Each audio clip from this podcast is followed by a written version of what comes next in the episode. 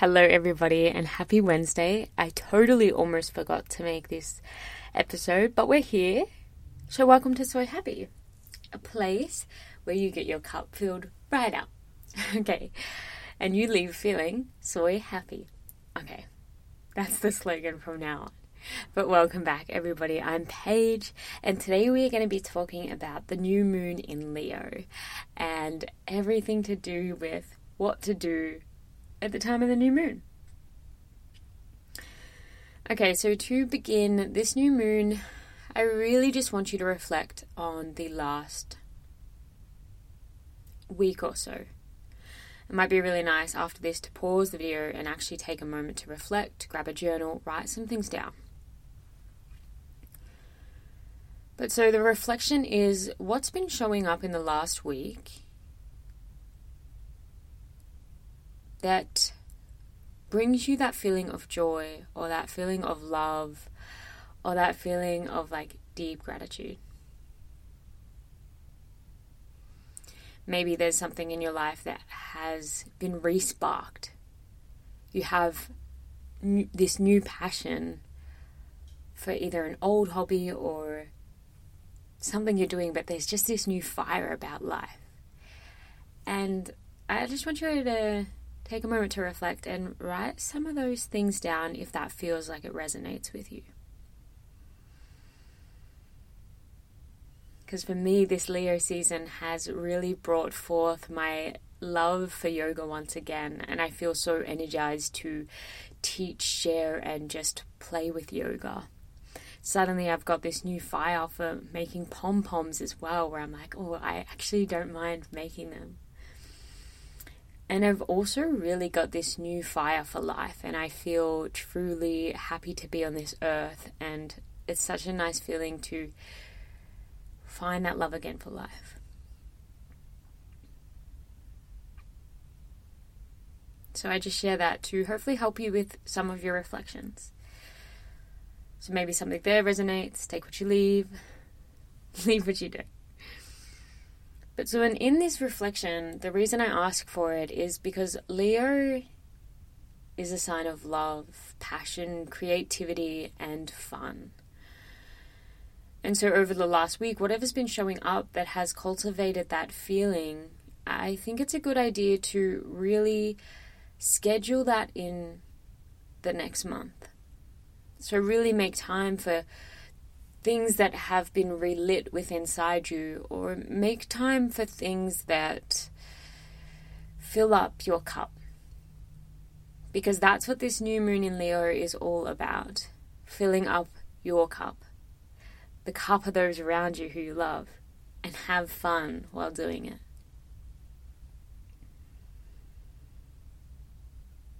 Okay, so now that we have reflected, now this is a time to drop into Leo's energy, which is fiery, which is passion, which is creative. And it's time to think about, okay, potentially there's nothing to reflect upon and nothing new came up, but what are those things that you want to light up this month? It can also be about love, relationships, friendships. It's like, is there any creative projects over the next month? You're like, I know I want to finish this creative project, or I want to start this creative project. You might even just be like, oh, there's a new creative hairstyle I want to try, or a new makeup look, or maybe you just want to explore with changing your wardrobe a little bit. So I would think about, okay, over the next month, if there's nothing that's been relit do with like creativity, what's something you could add into your month that sparks that up within you? And then we get to let's go to having fun first. And so the next thing is, okay, so what are some things you could do this month to spark fun? Maybe there's a workshop coming up. Maybe there's a concert, music, live music, going out to dinner. Maybe you want to take yourself out to brunch, go for a swim, go for a kayak, hot air balloon, bungee jump. Maybe you want to do some retail therapy. Maybe you want to play soccer, down ball, 2 square. Play like a kid with your friends. Go to an ecstatic dance. What are some things that you class as fun? Maybe it's just running a marathon or going on a run, going to a Pilates class. But I would suggest for this month of Leo, doing 1 creative thing a week, 1 fun thing a week. The more the merrier. Like, 1 is the bare minimum. You can't go any lower than 1. So try to do 1 thing per week. If you really want to get on top of this, what I would even do is plan out the 4 things you want to do and book them in. Book them in either with a friend, book in a workshop, or book in something to keep you accountable to really get these things going. And another thing that Leo really brings up and sparks up within everyone, I'm going to say myself excluded, but potentially I'll be included. You never know what the month unfolds.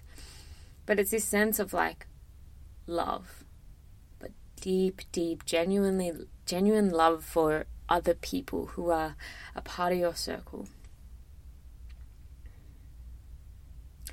So maybe this month there's a chance you could tell people in your circle how grateful you are for them, or perhaps even just show up in that state of gratitude towards them and give them a little bit of extra love when you're with them. This could also be a really beautiful time to mend any relationships that you feel like may need mending. If there's any relationships in your life that where you feel like closed off as well and that you can't open up, this is a really beautiful time to see if you can open up, and if you can't, potentially let that relationship go.